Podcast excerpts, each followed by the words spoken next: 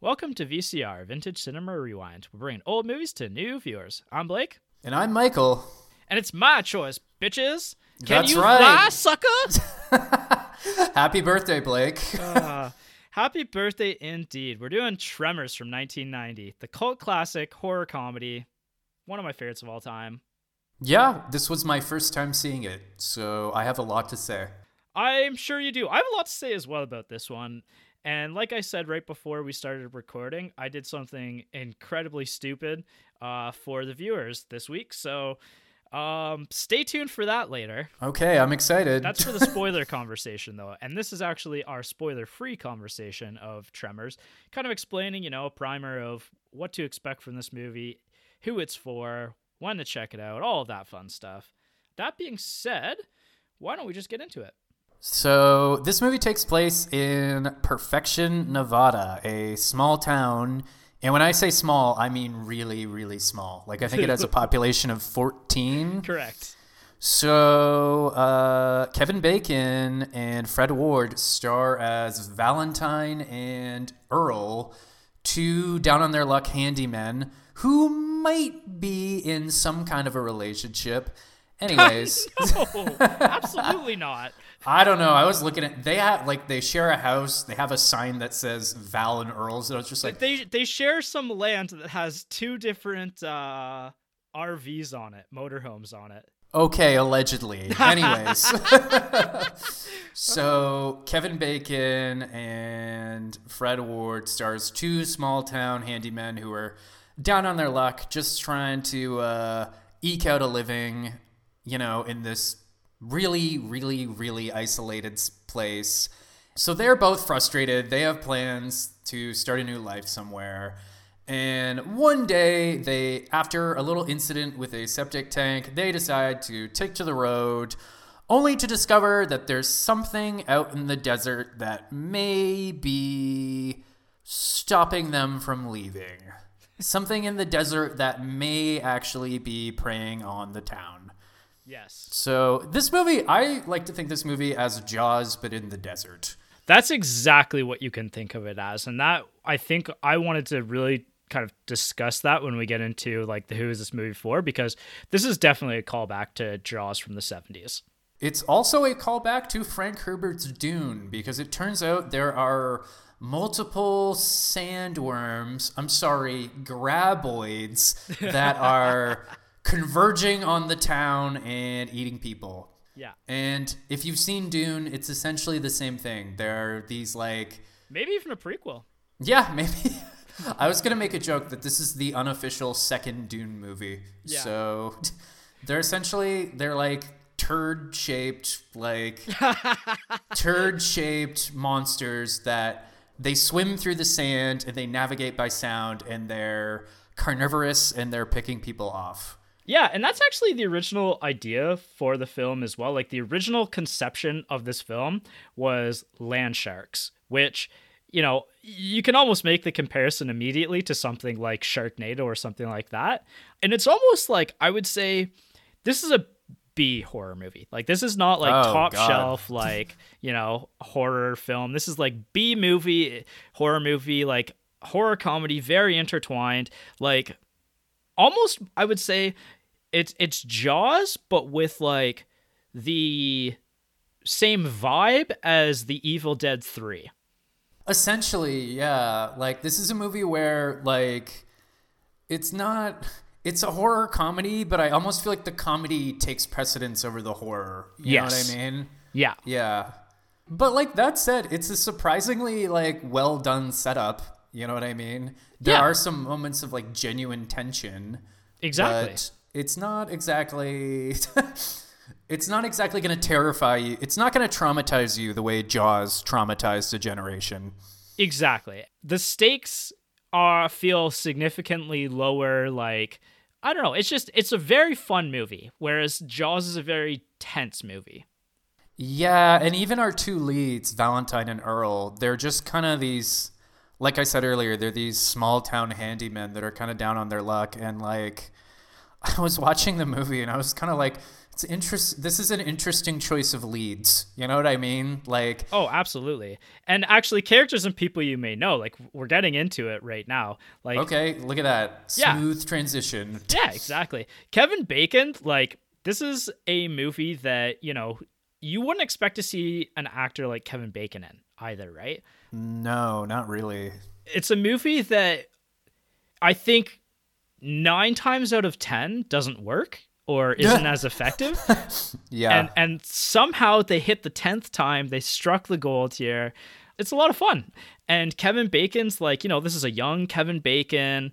He's definitely trying to figure out his way in the world at this point both in real life and in this movie. Uh, and we'll talk about that in the spoiler section a little bit i think. Yeah, I just found it kind of funny that it's like, you know, you know, like in Jaws, we've got Sheriff Brody, who's like, you know, it's he's a lawman. He protects the town, so it makes sense why he would go after this evil shark. But like, I almost feel like it's almost like you know in Dungeons and Dragons where you just roll your character, and it's like, okay, a lot of strength, some dexterity, not a lot of intelligence, but we're gonna go from here, right? yeah definitely um, but uh, looks like a really fun role to play though right Yeah, like they're, uh, you know what? You and I grew up in a small town, so I'm allowed to say this. Yeah. they're kind of just these hicky guys. Yeah. you know, they drive around in like a shitbox pickup truck, all that stuff. You know, I liked what they did with Kevin Bacon, where you know he's young, he's significantly younger than Earl, his buddy. right So Earl is a bit kind of like a wiser older brother figure. Well, like allegedly wiser. you know? yeah that- that's a good po- quote point to make yeah. There's, a, there's even a quote like, and actually, this is a really quotable movie, but there's even a quote where he's like, "Well, I'm the older, wiser one." He was like, "Well, you're half right on that." Yeah, yeah, yeah, yeah. And like, actually, I liked. So we open the movie with Kevin Bacon taking a piss, Yeah, and then Earl is sleeping in the back of a pickup truck, and he's trying to wake him up. So he just starts shaking the truck, and he's like, "Ah, stampede!" like, so right away, you've kind of got this vibe of like two buddies just hanging out with nothing better to do. yeah. Don't take life too seriously, kind of thing. Like just two goofballs. Yeah, and I liked what they. I actually kind of liked what they did with Kevin Bacon's character. You know, there's kind of this thread throughout the movie where Earl keeps chastising him, telling him that like, you know, he never thinks ahead, he never has a plan, all that stuff, and then like, he's got like, what do you call it? Like his visor, his sun visor in his truck, Right. has pictures of like, you An know, ex. this one. hmm? The an ex girlfriend. I think it was like a like a gymnast or like an actress or something, but like he has a very specific idea of like what his ideal woman is going to look like Right. and he's not willing to deviate from that and spoiler alert, he changes a little yeah. as the movie goes on. A yeah, little. He, he has a, A he has a nice yeah slight character arc. So before I move on from this, I do want to mention like Kevin Bacon's probably a household name. Oh yeah. mainly for like Footloose is like the big one that put him on the map. But modern movies that he's been in uh, the last 10, 15 years, he was in Leave the World Behind, which just came out like a few weeks ago.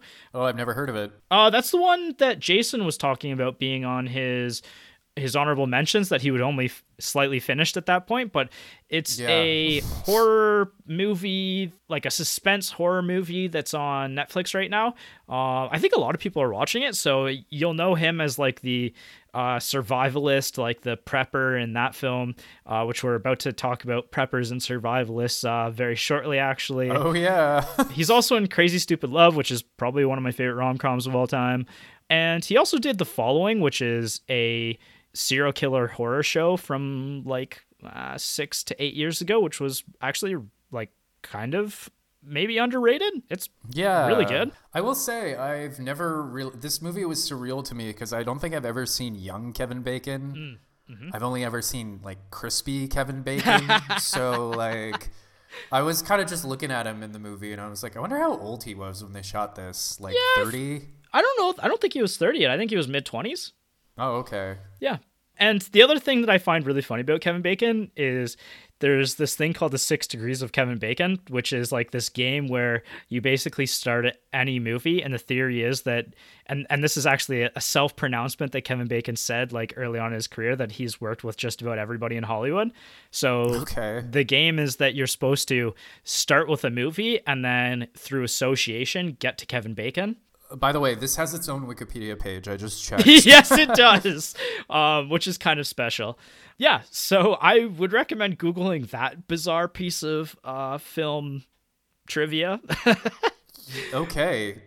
and so he's starring opposite Fred Ward, who you already mentioned.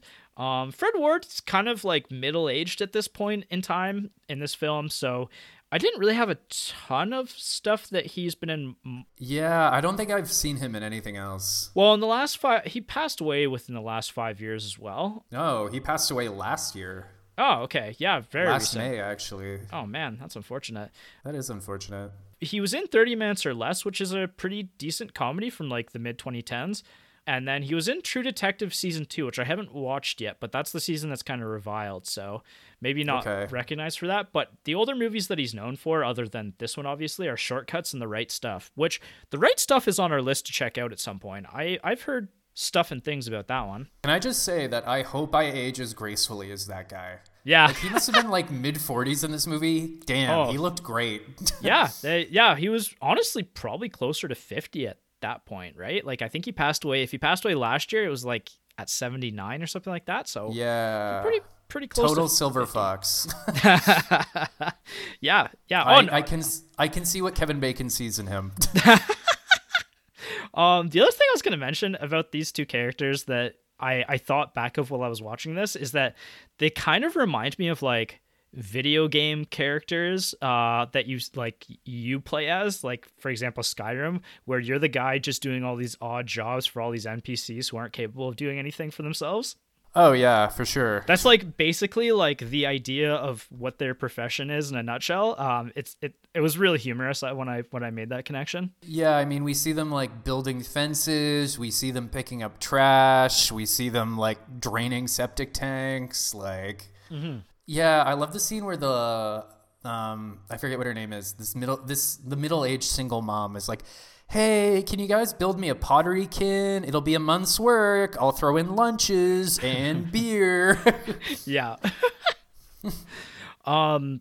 Yeah, and that's kind of actually like uh, there's one other character I want to mention, and then we'll maybe talk about some of the like townsfolk because honestly, like it's really cool because you know it's a pretty small cast, and everybody in the town kind of gets their own little like brief moment in the sun. Brief, yeah. yeah, which is kind of fun. But anyway, so the last character that I want to mention that kind of rounds out these two is Rhonda LeBeck. She is a younger grad student who is just kind of happens to be in the area around perfection for the summer doing like a a study basically they're checking out the seismic activity around this location because she's a grad student like she's one of the more intelligent characters of the film she's respected very highly from the group and becomes kind of one of the leaders of the group, which is really fun. Really fun portrayal in general from her. But you actually probably haven't heard of her because she only did a couple of movies. Her name's Finn Carter, and she did a couple of movies and TV shows after this, uh, and really like retired after at like the year 2000. So she's Huh. somebody you haven't seen before, which is kind of neat. Interesting. Then we get into the townsfolk, and it's- it's a really diverse group in this group of 14, which is honestly like it feels refreshing, especially like from a movie from 1990 to have such a diverse group of characters. Yeah. I'm going to talk about Burt Gummer first and his wife. Um, so Burt Gummer is the survivalist, hardcore, like gun-toting prepper of the like the town. They live in like a compound on the hills, like just you know a ridiculously over the top character that's also charismatic. Like there's only one character that's kind of annoying, but like he's annoying on purpose in the movie Yeah. and he's married to Reba, like Reba McEntire, the musician. Oh, is that who that was? You didn't re- recognize Reba? No. yeah, Yeah, Helen. Helen Gummer is Reba. So this is actually Reba's first movie role too, which is kind of cool. And and sh- honestly, she can act. Can I just say that Burt and what was her name? Helen. Uh, Burt and Helen Gummer are probably my new favorite on-screen couple. there's there's a scene in particular later on in the movie that we'll talk about where I'm like, if this is what I want, this is Yeah. what love looks like. it's it's very fun. Like you know, think prepper, like think like Americanized prepper survivalist and lots and lots of guns and the all of those guns, all of those weapons play a very big role in this film. Right, and this was pre-COVID when preppers could be fun. yeah. yeah. I was kind of thinking like, if this movie was made nowadays, he would be the villain. Yeah. It and that's kind of the fun thing is there isn't really like a villain human character in this. Like everybody kind of bands together. Yeah, it almost kind of gave me like Western vibes. You know what I oh, mean? Oh, easily. Like, yeah. like we're this frontier town that's being, you know, you know, we're being threatened, and everybody just rallies together. Like, what do we do? Yeah. Burt Gummer, played by Michael Gross, who is a most known other than this movie and this role as the TV dad of the 80s. Like he was the TV dad in Family Ties, oh, really? which is a show that's been probably talked about a lot recently because of Michael J. Fox and him having a documentary recently. Like that was kind of one of the shows that put Michael J. Fox on the map in the 80s Oh, okay. and so he plays his dad in that like he he's a really important role and so it's kind of fun because he goes from like you know a goofy dad to like this wiry survivalist like prepper guy in this film and a ridiculous over the top role that's like i said a lot of fun But like, it works in context too, because you could imagine a guy this paranoid would want to live in the ass end of nowhere. yeah oh yeah 100% on this compound Yeah. what I find inspiring is that he found a woman who's as batshit crazy as he is, and they have a very functional marriage, despite how crazy they both are. Yeah, yeah, definitely. And then we've got Walter Chang, who's also very important to the town because he has Chang's hardware store and grocery store. It's basically like a Also little a convenience bar? store. Yeah, it's it's Yeah. just it's got a little bit of everything. It's like the hub of the entire town kind of thing. It's the it's like a general store in like an old western town. You know Yeah. what I mean? Yeah, exactly. It's like you can buy groceries, you can buy bullets, you can have a beer, like Yeah. whatever you need. Did you recognize Walter Chang's actor? You know, I've definitely seen him around, but I couldn't name him. So John Carpenter, one of my favorite directors of all time. Okay. worked with uh, Victor Wong, the actor, several times. Um, you're gonna recognize him instantly from Big Trouble in Little China if you love that movie as much as I do. Um, he's also has a pretty prominent role in The Prince of Darkness as well, which is a I I would say is an okay John Carpenter movie. It's probably sits somewhere in the middle bottom for me on his. Oh, and he was list. the grandpa in Three Ninjas. Yeah. um, I, I really like Victor Wong, and I love when he shows up in movies. So I was really happy to see him here. He was really he was really fun. I had a lot of fun with him in the movie. There's that great moment where they find one of the tentacles from the sandworm or the graboid, and he's just like, "I'll give you five dollars for it." it's a very capitalist movie, and it kind of makes like a lot of jokes towards that as well. Like it, like everybody's trying to like you know how are we gonna how are we gonna profit off of this insane thing that's happening to us? Yeah, I know. And like later on in the movie, he's the one who says, "Well, we need to come up with a name for it." Yeah, yeah. And I think he's the one who suggests graboid. Yes, it's yeah, and that's actually a good point. That this movie is actually like for a bunch of characters who aren't the brightest in a sense. Like the movie itself is actually really intelligent, and it kind of plays on a lot of tropes and and maybe even like the horror genre, the monster movie genre a little bit because you know like names are really important, and names are really important to horror movies. Like if you think about you know Godzilla, King Kong, like names like that, like something that you know catches the tone, catches the ear, like stuff like that is is really important to the legacy of those kind of monsters. Well, it's it's also kind of funny because like even in the movie they kind of play it off as a joke. Like he's just like, "Oh, we need to come up with a name for it." And then him and the teenage boys start spitting names back and forth, but then you know, Val and Earl like, "Ah, shut up, Chang. Like we got to figure a way out of this." But like you know, graboid. It sticks with you. you Yeah, know? hundred percent. And actually, that's a good point. The last character, or second last character that I'm to mention, is Melvin, the dirtbag teenager yep. in the town. He's he's incredibly annoying, but it's fun because everybody else in the movie recognizes how annoying he is, um, and calls him out on it constantly. There's some really great moments with his character as well. Like it's not a movie where the kids are annoying but nobody recognizes it. Think like the modern day Jurassic Park movie, like the most the most recent, the first one, in the trilogy, like annoying kids, like think Carl in the Walking Dead early seasons, like that sort of thing, right? He's annoying, but everyone's like, God damn it, Melvin, I swear to God, I will murder you. yeah. One of these days, you're gonna get your ass kicked, Melvin. yeah. That's an actual direct quote from this movie. yeah, really. And the other like child actor of the film is Mindy, um, who has a kind of really funny role in, in the film. She's the kid from Jurassic Park, like the original Jurassic Park. I don't know if you recognize that.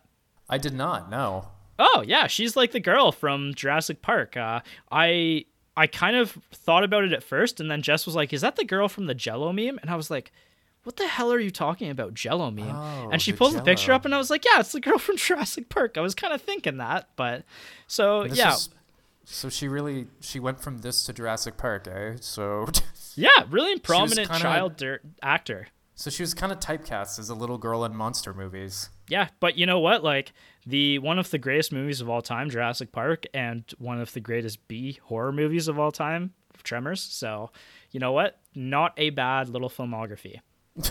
Not at all. Well done. Respect. Yeah, and rounding things out, directed by Ron Underwood, who had a bit of a 90s run, but hasn't really made any movies since. Like, he did City Slickers, which is a movie I haven't seen yet, um, but stars Billy Crystal, so it's a movie that I really want to check out at some point because Billy Crystal is one of the funniest human beings to ever live. Oh, Miracle Max from uh, The Princess Bride. Yes. And he did Mighty Joe Young, which is a movie that I remember as a child and I remember it existing, and that's about as far as that goes. So I don't think it was a good movie. What a sick burn, Blake. I remember it existing.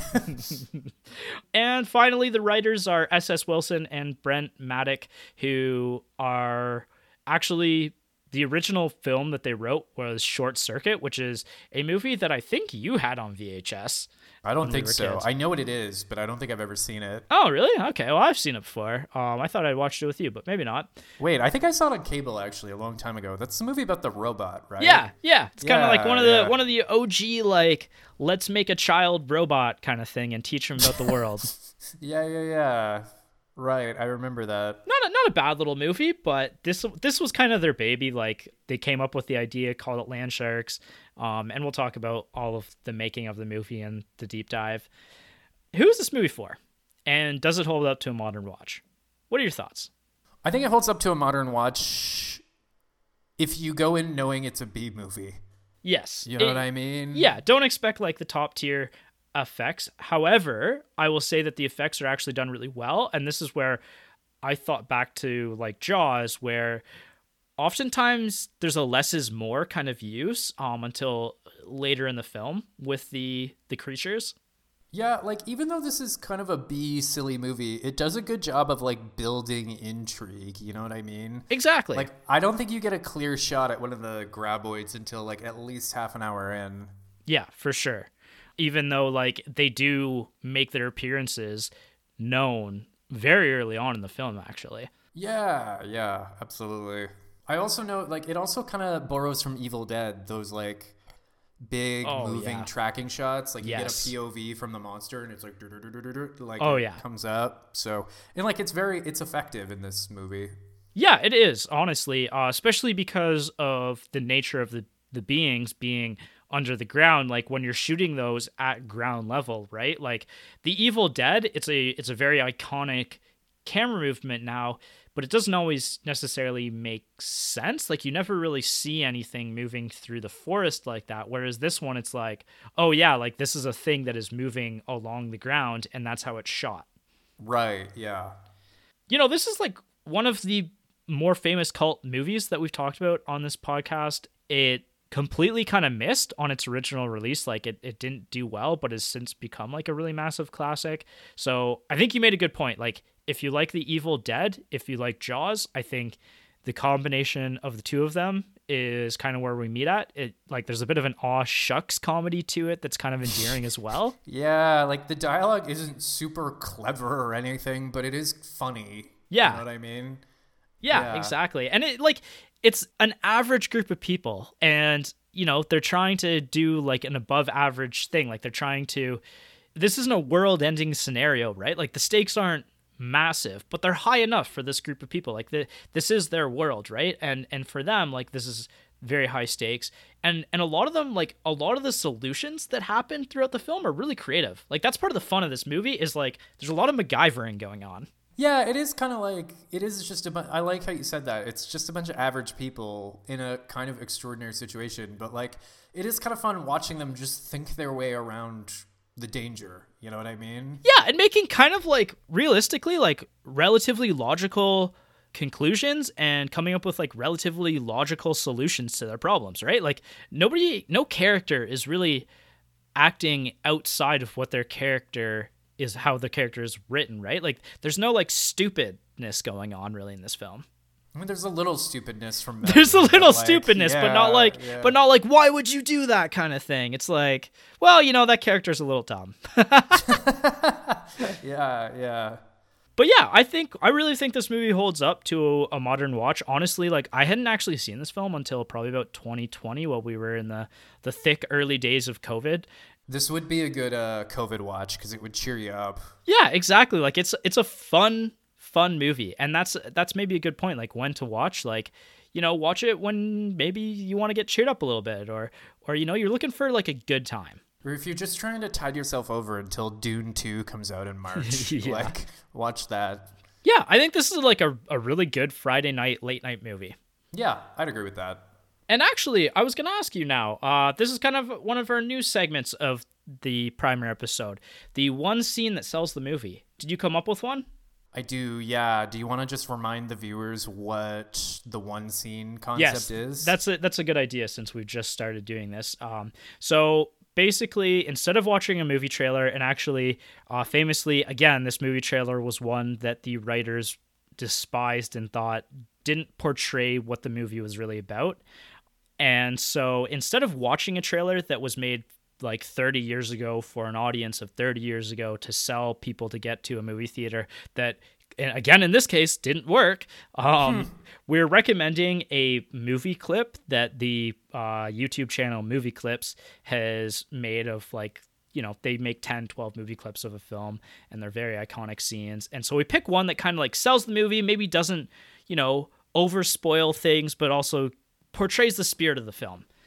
So which one did you end up going with? Because i'm kind of still between two right now. Well, I picked my favorite scene because it's my favorite scene. nice. It's uh, the wrong rec room. oh my god yeah. Yeah, I, that might spoil things a little bit, but I do think it really captures the tone of the movie. and that's that's a really good point as well right? Like you want to capture the tone of the film and that's i think that's you've made the my my solution up for me because i was debating between bloody jackhammer which is shows kind of more of the horror elements of the movie and also like doesn't spoil the creatures per se mm-hmm. but I really like the pole vault to safety scene, and that's one of my favorite scenes of the film. And it kind of shows like the goofy comedy aspect of the film. like, yeah, that the was almost kind of slapsticky. yeah, and like it shows the characters like coming up with like you know modern day problems require modern day solutions kind of thing, right? Right, right. While also giving you a little bit of a taste of what the monsters are like. Just a really fun scene between our three main heroes of the film. Mm-hmm. And really well shot too. Like there's there's this one like really big shot where they're all pole vaulting and they kind of all do it in unison. It's it's really fun. Very Yeah, very fun. yeah. scene. It's it's fun. It's goofy. We're all having a good time. yeah, exactly, exactly. So, and I think that captures the spirit of the film really well. Yeah, I agree. But no, my favorite was still wrong rec room scene. I don't Fair know if we should talk about it in this week's episode or next week's episode, but it's honestly it was my it was the highlight of the movie for me. It yeah, it's a scene that really shows off the Gummers household and basically they use every single weapon at their disposal, including and not limited to an elephant gun, which is awesome. And a flare gun. And a flare gun, yes. No, so like you can cut this out later if you want, but like the context is a sandworm breaks into the Gummer's basement and then they just whip out their guns and start shooting it and it's not dying. They throw their guns down. The camera pans back. They have a whole wall full of guns and they just Yeah. start picking them off the wall and like blasting this thing. Yeah, it's and awesome. it's so fun. Just that the the comic timing on like the panning over just to show the wall of guns and they just start pulling them off the wall and shooting. Yeah, yeah, it's pretty great. Where to watch? So right now it's unfortunately not streaming anywhere, but what I'll say is like it's you know it's pretty cheap on YouTube, on Prime. Yeah, that's where I saw it. Um, however, I when I watched this movie in 2020, it was streaming on Netflix at that time. So I would say, you know what, keep even if you don't want to pay a little bit of money to to rent this one out or you you can't afford it right now, like just kind of have an eye on your streaming service because you never know when this one's going to pop up somewhere. Yeah, for sure. And that is it for our primer episode. Yeah, no, just a real fun time at the movies. Uh, it's a good popcorn entertainment. So go check this one out. It's it's so much fun. It's Highly it's recommend. fun. It's very fun. Oh, and actually, I was going to mention because this is the episode usually that people are going to hear before we watch our next movie. Um, and so before we wrap up, so our next movie after this is going to be Groundhog Day. Oh, tight. That's awesome. Yeah, one of your favorite movies of all time. Yeah, definitely. So, and it's going to come out just in time for Groundhog Day. Wow, look at that. I'm glad one of I'm glad one of us has a plan. We plan ahead so that we don't do anything right now. right? All right. See you next week. Bye.